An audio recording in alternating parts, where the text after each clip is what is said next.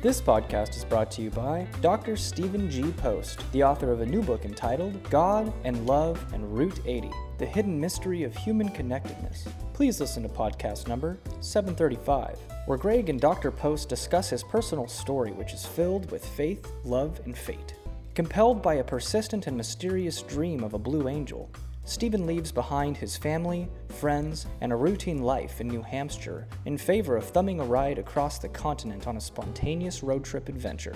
You won't want to miss this engaging discussion and the life lessons learned as a result of his faith in God, while following his intuition and listening to his soul's calling.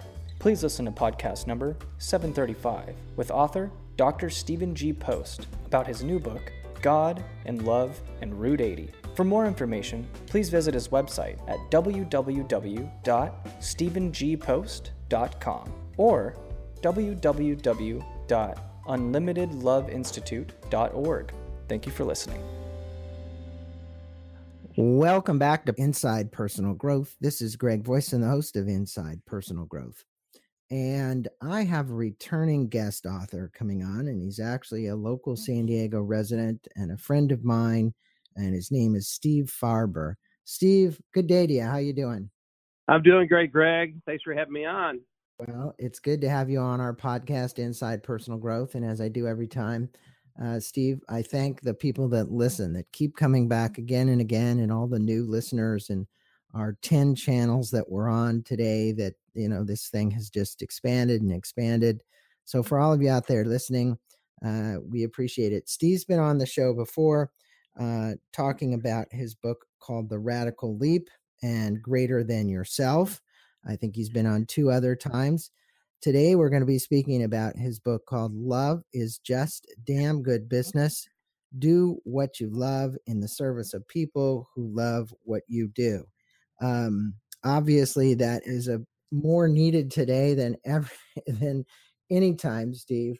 Uh, we do need leaders in particular um, in all branches of our world who are actually uh, doing things with compassion and love.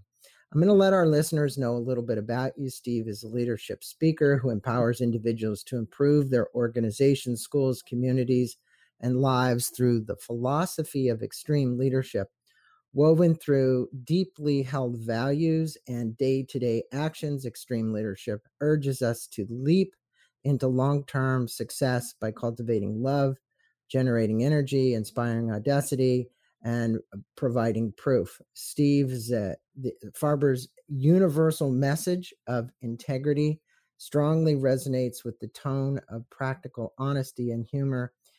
An Inc. top 50 leadership and management expert and a member of the Transformational Leadership Council, Steve's multifaceted work includes He's all over the place. So go to his website, get his book. Uh, you can find him at stevefarber.com. Very easy. You also see that there's uh, information there about the book, his courses, his workshops, his e courses, videos, and client links as well. So definitely go there. You can also uh, check out his other books at that website. So, Steve, one of the things that impressed me and I always do this when I'm reading the introduction of a book, is in your introduction, you tell our listeners and the readers, you know, you had this great love of music, guitar, you held yeah. various jobs, you know, you were a commodities broker. I didn't even know that about you. Um, mm-hmm. And not having much love for that kind of work and kind of uh, disdained it quite a bit. You end up going back to San Francisco. You're walking around. You were obviously unhappy until you went to work for Tom Peters. Now, in your estimation, for all those listeners that are out there, and there's probably a lot of them who are in that similar situation, right? It's like, well, I really love playing the guitar, but I had guitar, but I had to put my music aside because I had a family and I had to support my kids. And they're going, man, this sounds like me. What would you tell the listeners about finding and doing something that they love? Yeah, that's a great question. And oh, there are so many, so many ways to approach it. So let me set a little context for my answer first. So the the subtitle of the book, as you mentioned, is "Do What You Love in the Service of People Who Love What You Do." Right. So the the premise here is that is that doing what you love as a leader, as a business person, is is really the foundation for your for your effectiveness as a leader, and it's also the foundation of a of a thriving competitive business. Uh, and we can get into why that is, you know, as as our conversation continues. But but the foundation of it is doing what you love. But that's not enough. The second part is in the service of people, right? So I'm doing what I love, but I'm using that to serve people in a significant way. So in the service of people is the context. It's it's both the moral and ethical context in that if all I'm doing is what I love and I don't really care about the impact on anybody else, that's just another way of saying narcissism, right? So I'm doing what I love in the service of people and I'm serving them in such a significant way that the result is they reciprocate. They love me in return, who love what you do, right? So the ideal scenario, I think, for for all of us is to find that connection with our uh, with our vocation, with our business, with the activity that that makes us money. If I really love the work that I'm doing, uh, it's going to give me the the energy uh, to uh, to persist. It's going to it's going to inspire me to be audacious and set you know ginormous goals to make that happen. And it's going to require that I prove myself every day. That's the, the leap framework that you mentioned before. But there are times when uh, what I love to do doesn't necessarily pay the bills, right? Right. So in my so in my case, I started out, as you mentioned, wanting to be a musician because I loved music and I had and I had a talent for it. But that desire smacked up against another big desire that I had and reality that I had, which was called feeding people. Right? Right. So I had Feeding a family. kids. Yep. Feeding kids, exactly. It just happened to be my own, right? So so I gave up music in order to pay the bills. the problem for me was I went into a business excuse me, sorry. I get all choked up thinking about it. I went into a business uh, that uh, because it was expedient, because I had a friend who was in the commodities business, and and taught me the ropes. Mm-hmm. And I and I hated it. I hated that business. I hated it so much that I started my own business in it. I ended. I, I mean, I discovered I was an entrepreneur. That that was a, the positive side of it. Mm-hmm. But you know, all I knew was the commodities business. But I ended up with my own shop, and and I hated that too. And it's a weird place to be when you hate your own business, right? Yeah. So eventually, I gave that up, and I found work that pays the bills that I do love, which is the consulting and the training and the speaking and the you know all the stuff that I've been doing now for 30 years, right? Um, so I think for a lot of us, there are things that we love to do that don't pay the bills. But but here's the mistake that a lot of people make, and it was the the, mis- the mistake that I made too. We give it up.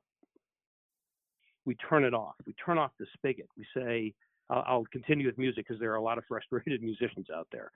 I can't make a living playing guitar, so I'm going to stop. And I'm just going to stop. I'm not, you know, I'm not good enough. There's too much competition. I got too many other responsibilities. And because I can't make a living out of it, I'm just going to push it aside. That's what I did.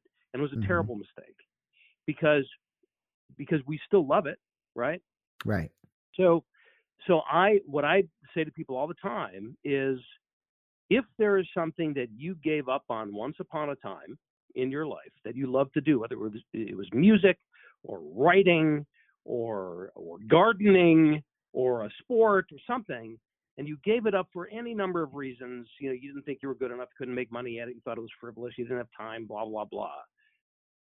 You owe it not just to yourself to bring that back because that's where your joy comes from. But you also owe it to the people that you're leading to bring that back for yourself because that's where your raw material comes from. That's where your energy comes from. And then Mhm. you can apply that in all kinds of ways in a business or a vocation that you may not be in love with, but you can find aspects of it that you do love. You may love the people that you work with. You may love the, you know, the the, the culture of the place. You, there's lots of things to love. And what I'm suggesting in this book is that if that it's it's imperative for us to really tap into that because that ultimately is going to translate into what and how our customers experience from us. And if our customers love what we do for them, that's where our competitive advantage comes from. Yeah, I mean it's uh it's you have a similar kind of thing. I mean, I not growing up, but I started doing this podcast show almost 14 years ago. And wow. it hasn't been something that I've made a living at. It's a hobby pretty much. I love helping people get educated about what authors have to say and I've become yeah. really good at it. And I've had people say to me, "Why do you keep doing that? You know, you haven't been able to monetize it and hardly pay for itself, whatever." I do it because I love doing it, and I think that the comments people give back to me really make something significant of it. And yeah. and, and I love doing it. I love preparing. I love reading the books. I love understanding more about the content. Now, in your first chapter, you discuss the measurement of love. And in classic Peter Drucker style, if it can't be measured, it can't be improved. What right. would you tell our listeners about measuring love and the impacts that it can have on a business? Now, I, I remember, you know, everybody out there listening knows Southwest Airlines, right? It's got this big Herb Kelleher used to use it all the time. You know, walk around and give out candy and hug people yeah. and all the stuff right. that Herb did uh, at right. Southwest Airlines. I can't say it's quite that same kind of place today, but I think they right. tried to do that. But the reality is, is that how do people in business try and measure this? Yeah, so there's there are a couple of different things. Um, it's it's not easy, um, but there is one classic kind of measurement that we use in business uh, to to look at customer response to what we do, and it's called the Net Promoter Score or NPS. now, what one of the things that that I propose in the book is that the the net the um, that Net Promoter Score is in effect a measure of love because what is the the measurement is how likely are you to recommend our product or service to friends or family on a scale of one to ten. And what I'm suggesting is that if if it's a 10, it's because I love this. I love I love this uh, this business. I love this product. I love the service. I love the way that you that you respond to me. And by the way, I'm not the one who made that that connection. I first kind of heard that perspective a number of years ago uh, from an executive at uh, at Quicken. Actually, he said this is this is kind of this is a measurement of love. Those were his words. And I said, damn, that's absolutely right. Um, so we can measure we can measure response internally. We can measure um, we can measure things like employee engagement, right? It's fair to say if I don't love this place, I'm going to give working here a low score. If I do love this place, I'm going to give it a high score. Now, people may not be using that word exactly, but what we what we it's but it's it's a similar experience. And then qualitatively, when you have conversations with people, you hear the language that they use. Hey, what's it like to work here? Oh, I love it. I tell a story in the book about a a, a bank teller who once uh, I just asked her, "How do you like working here?" She said, "Oh, I love it. I love it. Love, love, love, love, love."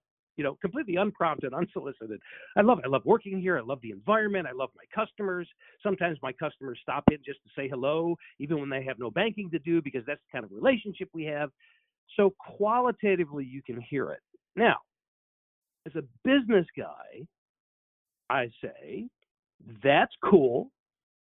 But what impact does it actually have on our proverbial bottom line as we measure it as business people, which of course, there's lots of ways to measure that profitability, turnover rate, you know, customer numbers, uh, productivity, all kinds of ways that we that we we measure all this stuff all the time.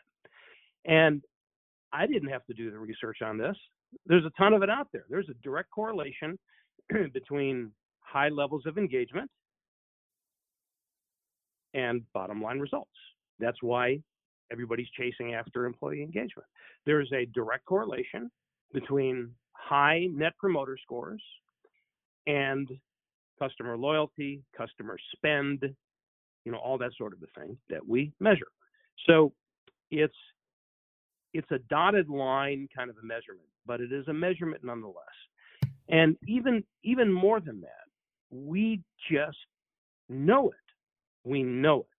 We know that when when we love going to work, when we love being a part of this team, we bring more of ourselves to it. We we get more creative, we get more responsive, uh, we we are more supportive of one another. We take better care of our customers. We all know this. I don't have to convince anybody of this. We know it to be true. All I'm saying is, let's stop dancing around the word. You know, we're not comfortable with using the word love, love. and business in the same sentence. Right. right? It's like we, we've come to believe that somehow love is soft, abstract, touchy feely California law crap. And and business is all about, you know, the the uh, the the analytical rational mind, and it is about that. But we are also human at work, at least right. at least for now. so well, it, you know, AI it, it AI is, something that that um, I have seen this soft, touchy feely stuff. Many businesses don't want to tread over there. They don't want to go over there. Uh, many businesses are okay with compassion, using the word compassion and love. Um, yeah. And I think it is important that we start to use it because of the healing powers that it actually brings into a business. Now, you state that love is the first foundational component of your LEAP model of extreme leadership. And yeah. you've had this model for some time. It's all over your website. It's, you know, it's kind of who you are. Um, yeah. and you teach it. Um, can you stay, you know, can you tell the listeners what the acronym LEAP stands for and how they would build something like this into their business. Because look, yeah, you've got a book, you're talking about love, but the reality is now we've got to embed this into the DNA of the culture of an organization. And yeah, that's absolutely. Where, that's where you come in. And so, yes, exactly. How do you help people even just get started on that path? Yeah, yeah, great question. So, so just to be clear, um, this that's what this is all about. It's not simply about using the language. That's easy to do, right? So, for example, you mentioned Southwest Airlines, which, by the way, I did not write about in this book. Maybe the first book of its kind to not mention South Southwest Airlines. Um, but look at that, right? So their stock exchange symbol is LUV. They they refer to themselves as the Love Airline, right? The big heart is part of their logo. It's been that way since the beginning. Herb Kelleher demonstrated that. He he acted it. He didn't just, you know, create a brand that said love. He was deeply loved by the people there because of the way he acted towards them, because of the the the care that he gave, because of the respect that he showed, because of his his you know he just had a uh, he was he was a larger than life personality. Uh, you know, way back when they instead of calling their human resources department, the human resources. They called it the people department, you know, all this sort of thing. So that's the point. It's the question isn't are we using the language of love? That's easy to print the banners and the buttons, etc. It's are we operationalizing it? So operationalizing love is that that's the purpose of what of what we're talking about here. It's the purpose of the book. In other words, it's trying to answer the question for ourselves in the way that we do business every day. What does or should this look like in the way that we conduct our business? Right? Yep. So the LEAP framework is is kind of a methodology for this, and it stands for love, energy, audacity, and proof. So love is the foundation. Energy is the juice, the enthusiasm, the engagement. There are lots of, of synonyms for it. Audacity, I define as a bold and blatant disregard for normal constraints in order to change things for the better. So it's not think outside the box, it's what box? It's it's that blank sheet of paper all possibilities mindset. You know, Jim Collins once called it the big, hairy, audacious goals. Right? It's it's let's blow the roof off of this place kind of thinking, and proof is is what is required. It's not. It's the uh, proof in in our results. It, we prove ourselves in being congruent uh, with our actions that our actions are congruent with our words and with our values, right? That's how I prove that I really mean it, is by acting in ways that that demonstrate my words, right? So love, energy, audacity, and proof. That's a framework through which any business and any individual can operate. Um, and so if you think of it this way, whatever it is that you're trying to do, whatever it is, uh, release a new product, uh, write a new book, uh, build a new company.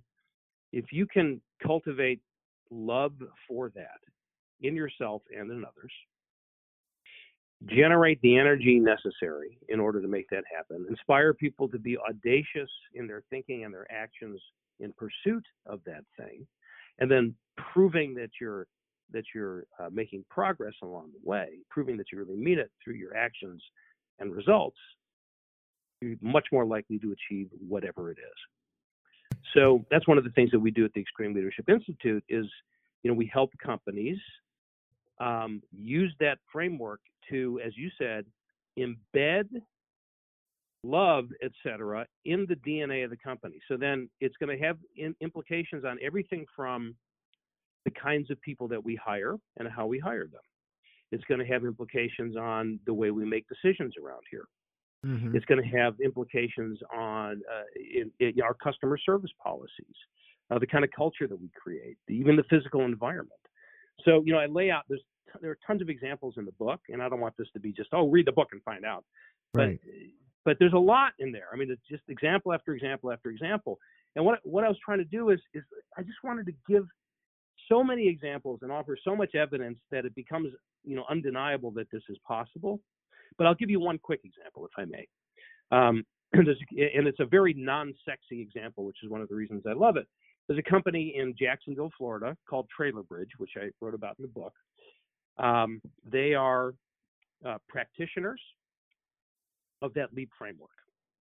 Um, it's run the, the, the current CEO is a guy named Mitch Luciano. Uh, Trailer Bridge is a shipping and logistics company. They they ship uh, you know containers primarily between the mainland and uh, Puerto Rico. Uh, they are blowing up. They're they the last two years, uh, their financial performance has exceeded the previous 25 years combined. This is a company that came out of bankruptcy a number of years ago, burned through four CEOs in three years. I mean, they were just toxic, and and obviously, you know, to wit, their bankruptcy, were not doing well and a terrible reputation. Mitch took over, uh, and this is the short version of the story, believe it or not. Uh, but he was, you know, he was a, he was a leap guy. He was a, a proponent of, of operationalizing love. He'd read my books for years and really, you know, informed the way he led. So he he told the board, "I'll take over, but I'm just warning you, it's not going to be like anything you've seen before." And they said, "Good, because nothing else has worked." so he he set about to consciously and intentionally create an environment that people loved working in, uh, and and he he did a lot of things that were both significant uh, in terms of how they operated, but also symbolic. Like, for example, he got rid of all the name tags in the company because he said we should all know who each other is. We need to know each other as human beings. At the time, it was 120 people. We shouldn't have to look at our name tags to figure out who we are. So that was symbolic. Right. Then he, wa- he wanted to create an environment that people loved hanging out in. So, you know, the typical you know what's become kind of typical ping pong tables and foosball tables and then bringing in the t- you know the food trucks every thursday or whenever it was so people can have lunch together on the company that kind of thing but mm-hmm. then they looked at their at their customer procedures as well and and i love this example because it's it, it gets right to the heart of it they had a policy forever in the history of the company that unless a container was at least 75% full it had to be at least 75% full for it to ship. So you're a customer, Greg. You're shipping a car to Puerto Rico on this container. You told your family in Puerto Rico the car is going to arrive on such and such a date because you know when it was going to ship. And then the company tells you, oh no, we can't ship it because we're not 75% full yet. So you got to wait until we fill it up because if we if we ship it now, we're going to lose money on it. So sorry. It doesn't say to, to the customer, I love you. it says, I tolerate you, right? So he said, okay, if we really loved our customers, what would we do? That's the question. Well, what would you do? You'd ship. You'd ship it. If it was the only, if it was the only thing in the container, you would ship it because that's what you do when you love somebody. You follow through on your promises and commitments. And now, fast forward, they're always full. They, they never sail with every shipment is at least 93, 95 to 100% full.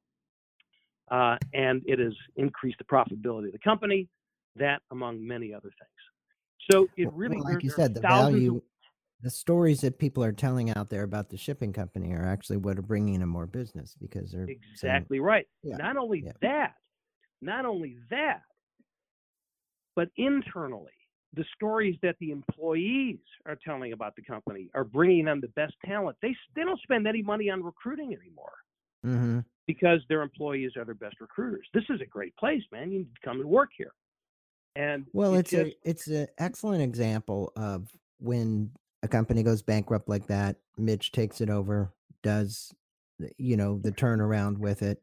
Uh, obviously, the board was very patient because it takes time to embed all this and do these kind of things. Yeah, and I'm sure that they were dragging on profits initially, but the long term yeah. payout. I think you have to look at the long term when you're looking at love.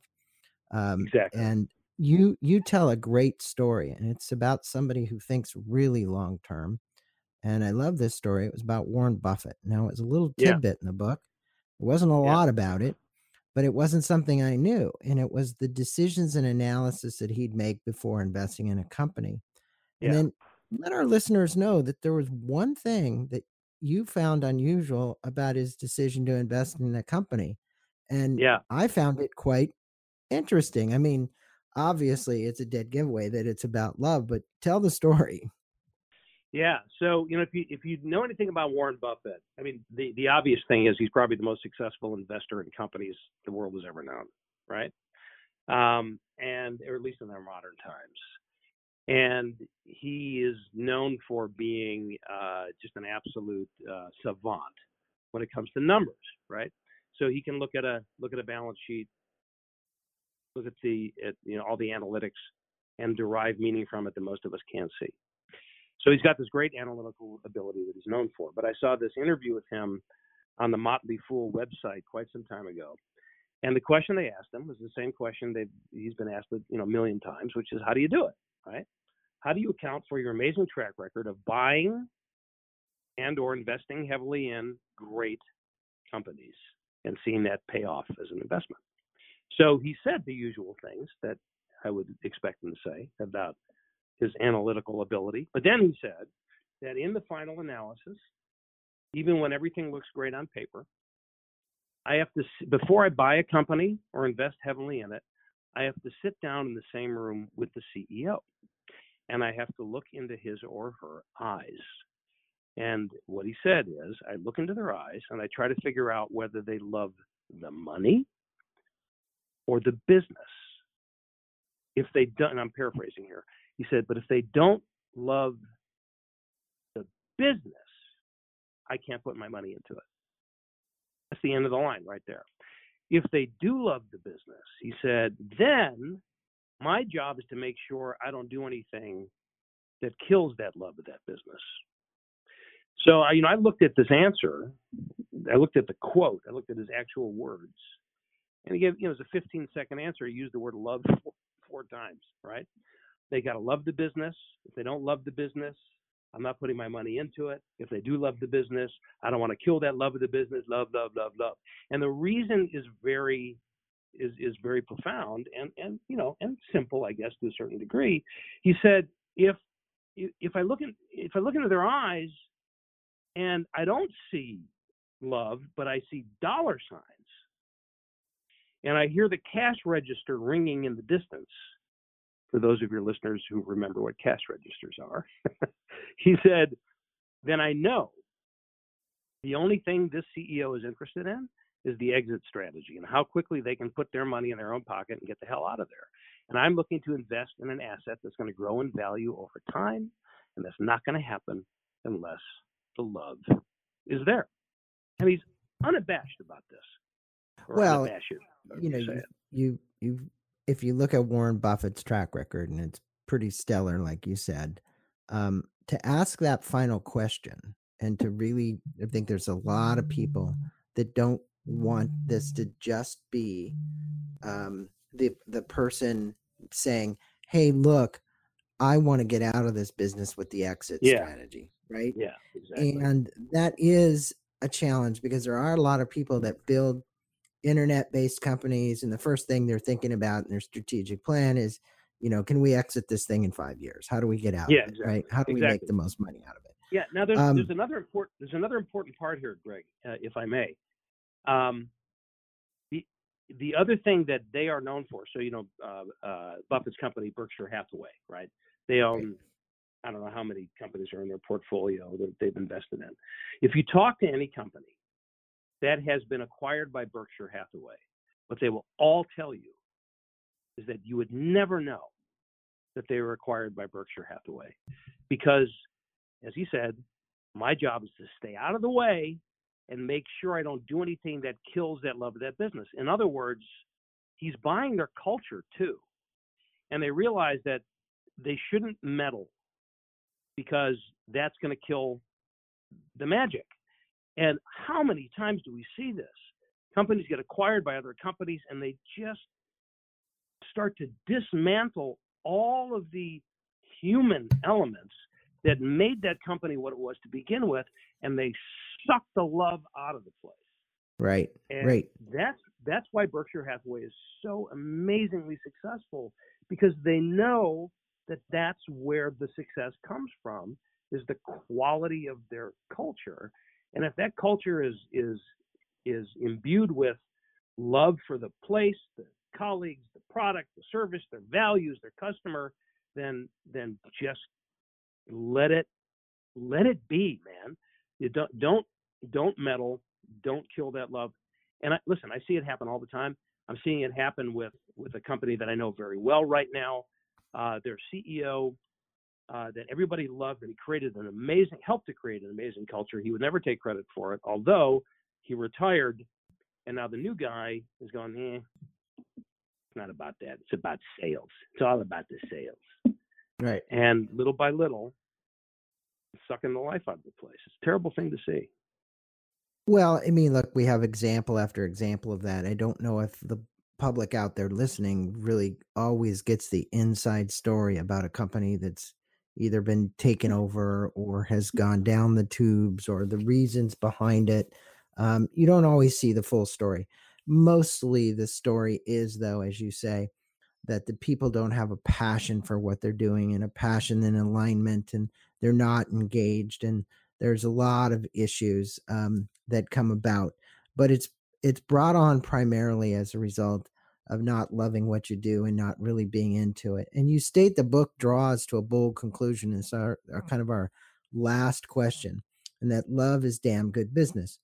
That Yeah. love must originate in the heart of extreme leadership or extreme leaders.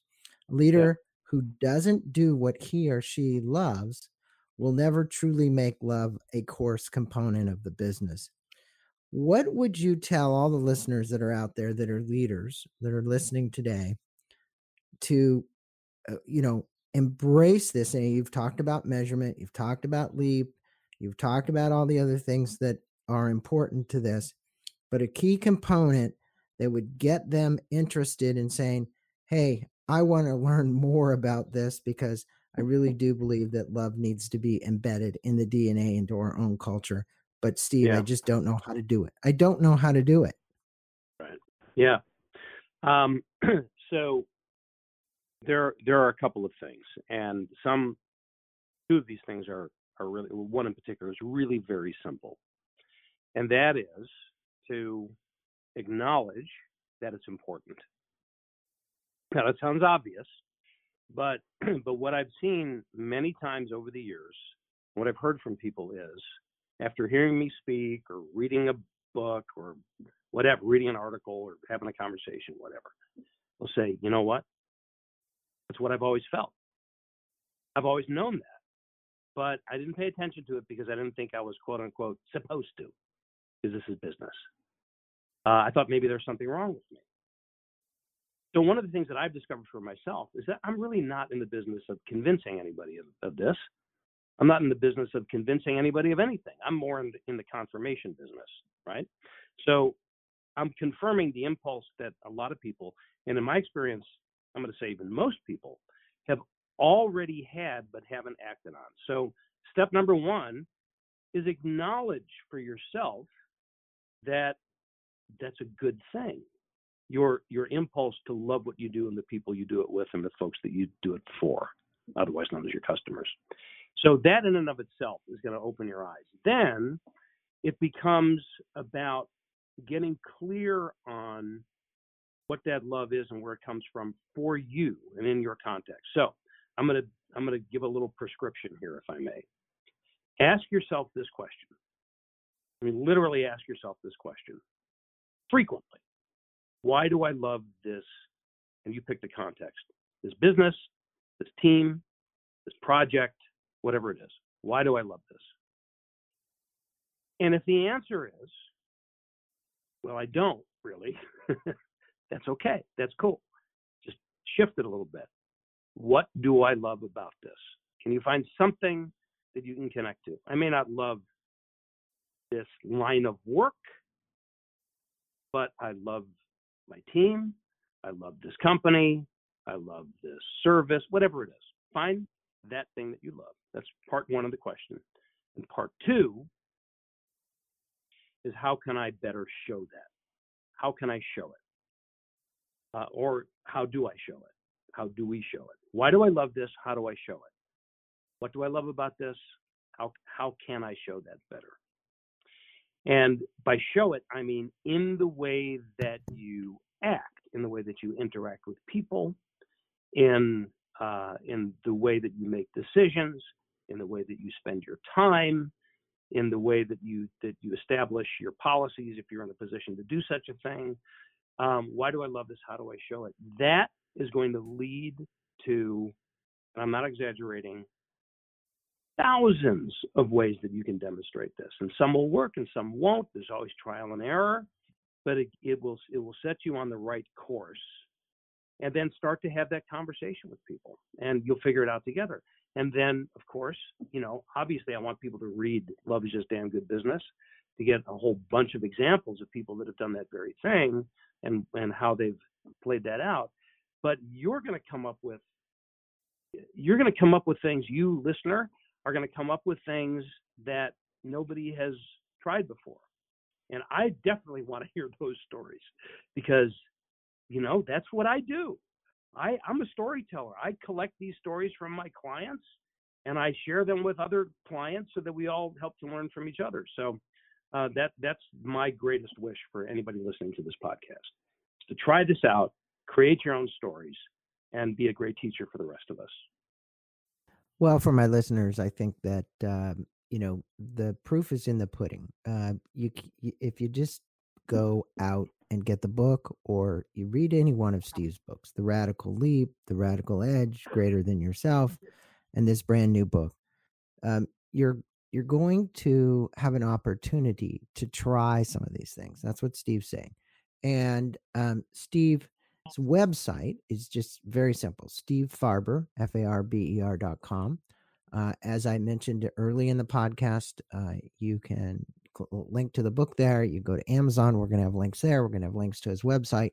Um, you can check out the events, the workshops, the e courses, um, the videos that Steve has done, where you can see him speaking as well. But for somebody to actually come into your organization and help you make this transition, this cultural transition. I can say I've known Steve for a long time. This is a personal commercial for me, but I don't think you could hire anybody better than Steve and his team to do that. So check it out. Look at his client list. I think you'll be impressed. Steve, it's been a pleasure having you on Inside Personal Growth today and sharing um, some of the wisdom that you've gathered over the years um, about love. And it's all been put into this book. Love is just damn good business. Um, and uh, Steve Farber is our guest. Steve, thanks a lot for being on. Thank you, Greg. It's been a great pleasure. I really appreciate it.